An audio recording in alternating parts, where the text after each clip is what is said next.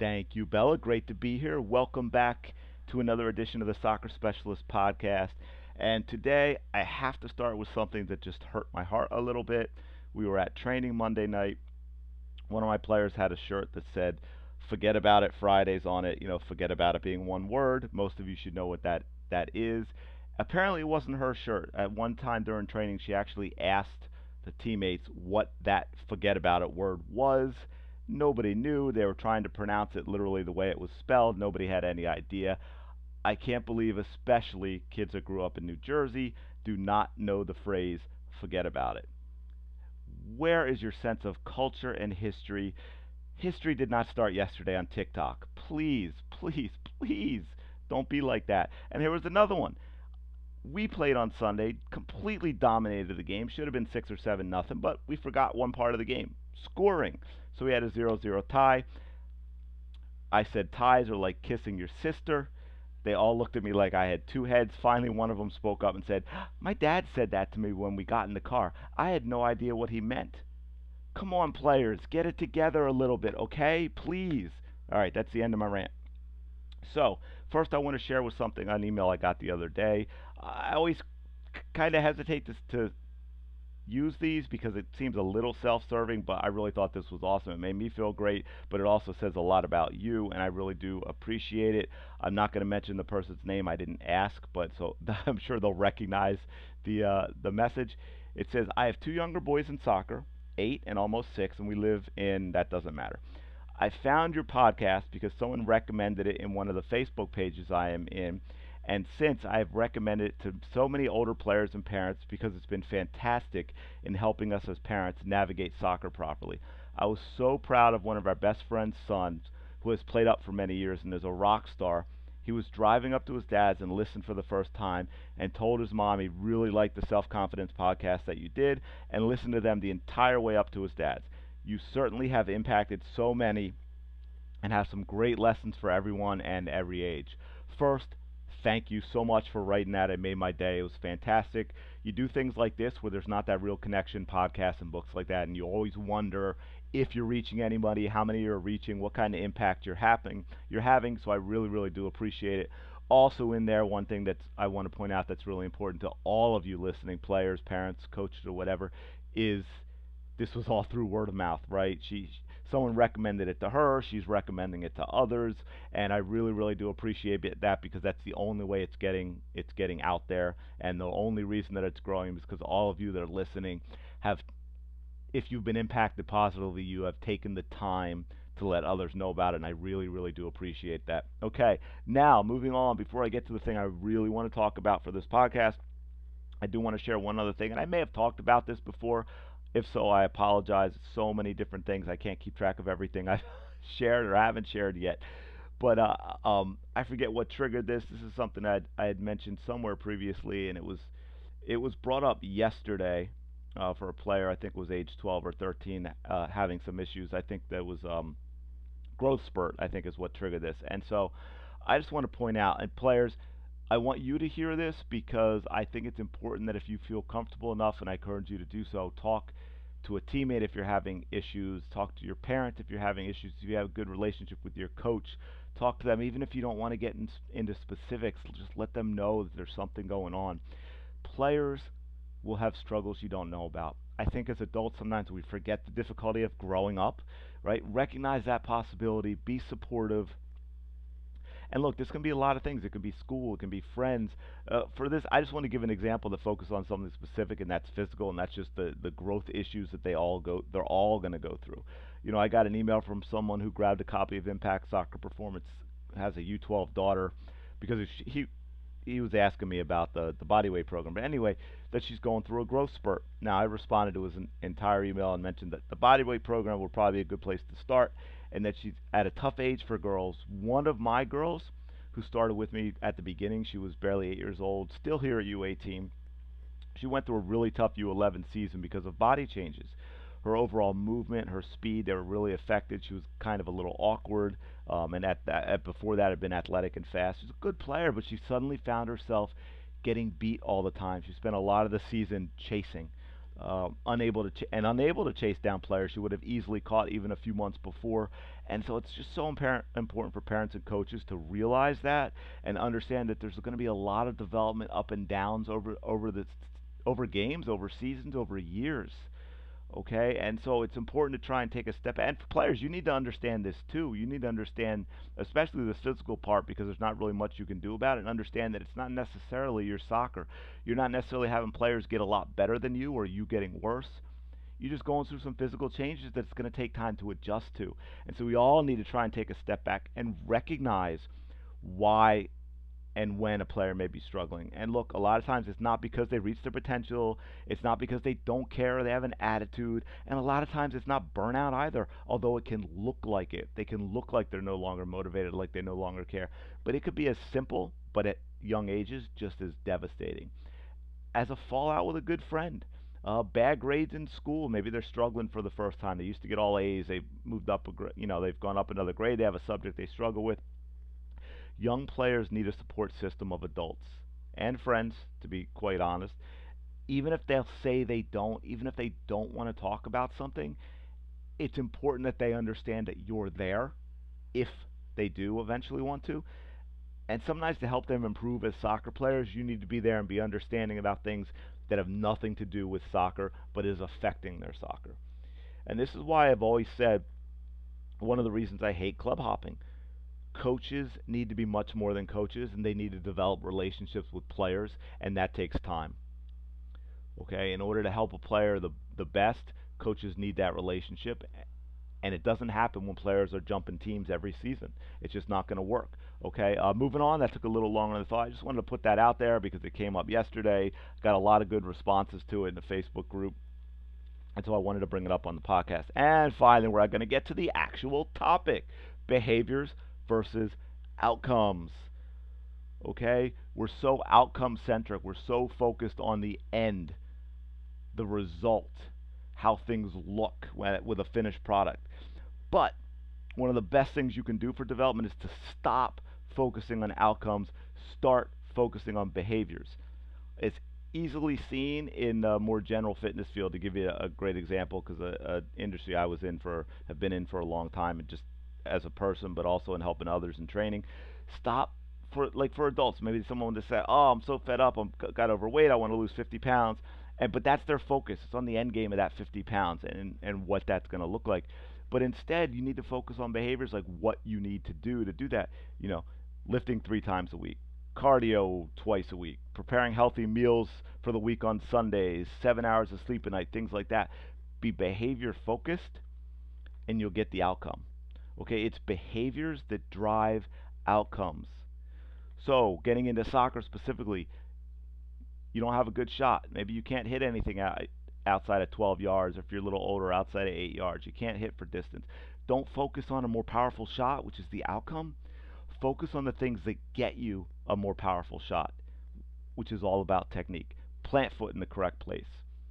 And I always emphasize that because I, I say seven out of ten players I see, youth players, do not have their plant foot in the correct place. It's too far behind the ball. That right there is going to take away power. Locked ankle.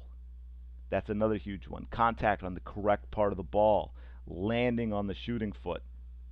These are all behaviors you can work on. Okay, when working looking for players, working with players looking for more power, I'll even have them shoot for five or six yards away when we actually shoot on a goal because I don't want them focused on the outcome of the shot in terms of where it's going by shooting from distance. Two things happen. They get sloppy. They mess up the behaviors that they need because they're focused on the distance and they're swinging too hard because they know they can't get there with that kind of power.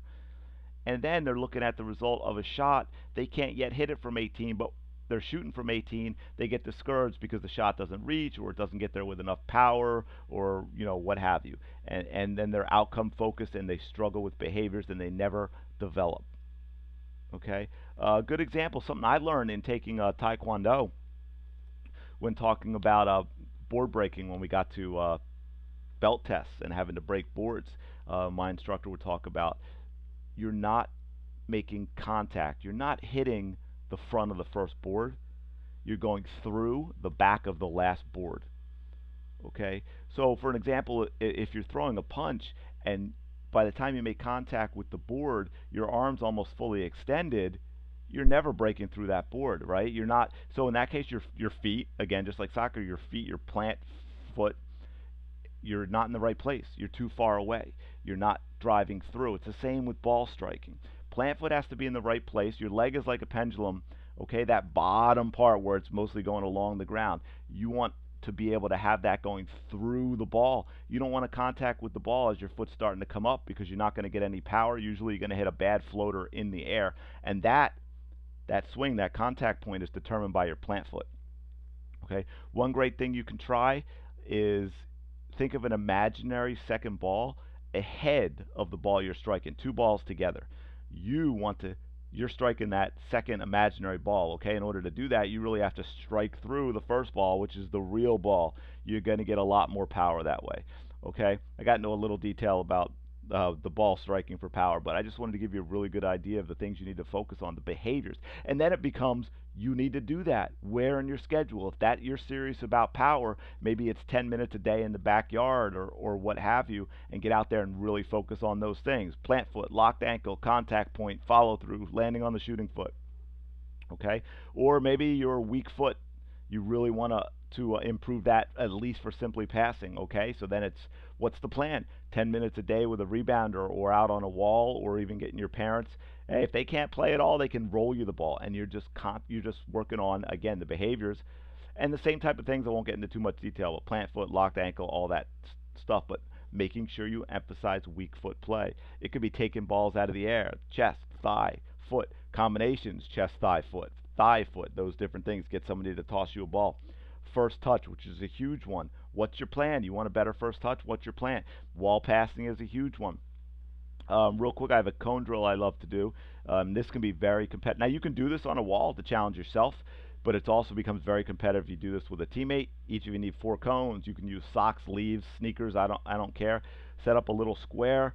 Um, the, you want to get the square smaller over time, and I don't mean just in one session, but over time. But you give yourself a little bit of time to, to start. Maybe it's two yards by two yards. Put a teammate not very far away because we don't want to worry about the distance and accuracy of the pass. Maybe your teammate's only four or five yards away, and they have cones set up as well. And the whole idea here, are the rules: the ball has to be on the ground, and it has to be to your teammate's feet, and that's why I don't want you too far apart. And then it's can your first touch stay in your square? Does that make sense? So you want to start in the back of the square on the imaginary line between the back two cones. Your teammate hits you a hard pass on the ground. Your first touch needs to stay in the square. Your second touch is a pass to them. So you also get a little bit quality footwork too because after you pass, you want to take quick steps to get to the back of that square because you want all the space you can get. And as you get used to it and you get better at it, you're hitting harder, but again, on the ground, harder passes to your teammates because you want to get them to take a first touch out of the square. You can even start keeping score okay? Maybe you get a, a, point for each one in the square and lose a point for each one out, or you just lose a point for each one out, or what have you. Or maybe you play to five and each first touch out of the square is a point. First one to five loses. You could play like that, but little things like that, and then you focus on the behaviors within that. The outcome of a, a first touch is going to get there, okay?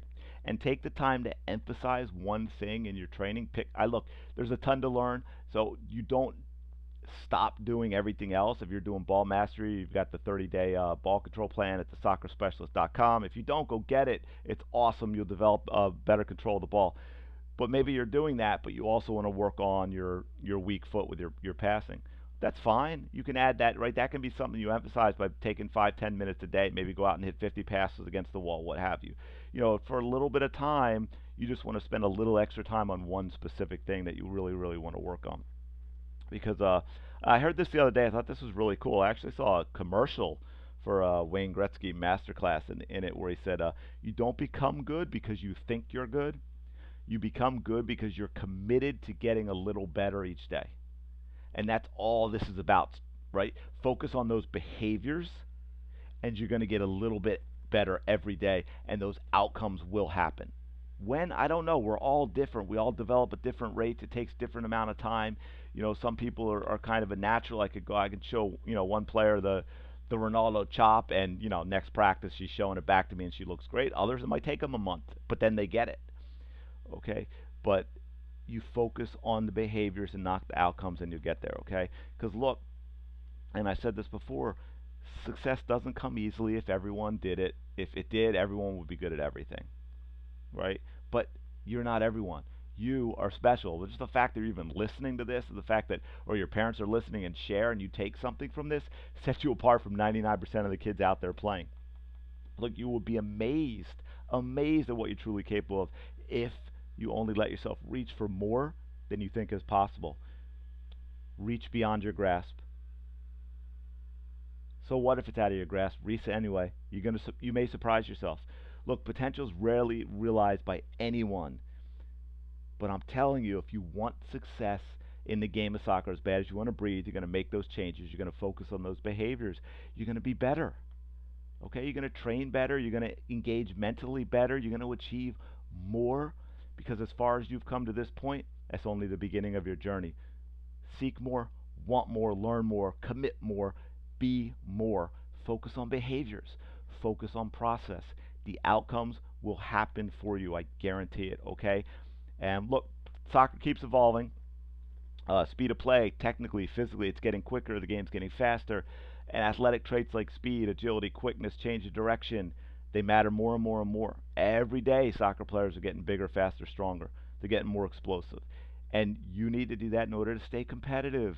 If you're not improving your athleticism, you're falling behind, no matter how technical and skilled you might be. You got to put the two together. Put the two together. Okay? And that is the reason I created Impact Soccer Performance. Very simple. Too many talented players are getting left behind because they're technical, but they're not standout athletes, right? Maybe the coach thinks they're too small, they're too slow, and that's all nonsense anyway. The coach's job is to make them better players. That's a cop out. Think a player's too, think player's good technically, but they're too small, they're too slow. You're not doing your job. That player should stay on your team, and you make them better. Okay, rant over. Sorry. But the truth is, those, a lot of those players don't get a chance to grow and develop because too many coaches they choose the early developing athletes because they don't want to actually coach and make players better. They want to win it's much much easier for a coach. But I don't want you to be that player. That's why I created Impact Soccer Performance to give you that athletic edge you need that's going to allow you to show off your smarts and your skills. So please at least check out the page, see what might be something that's for you. ImpactSoccerPerformance.com. Okay, it's a 12-week program. Work on your speed, your your strength, the agility, change direction, all that great stuff. And I am going to leave it there. Once again, this got longer than I thought it would be, and I really do apologize for that. I do hope you got something out of it. If you did, please share it with someone that you might you think might benefit as well. As always, I really do appreciate everything you do in terms of listening to the podcast, sharing them with others, hopefully taking action on too and actually getting something out of it. And I'm going to leave it there and I will talk to you later.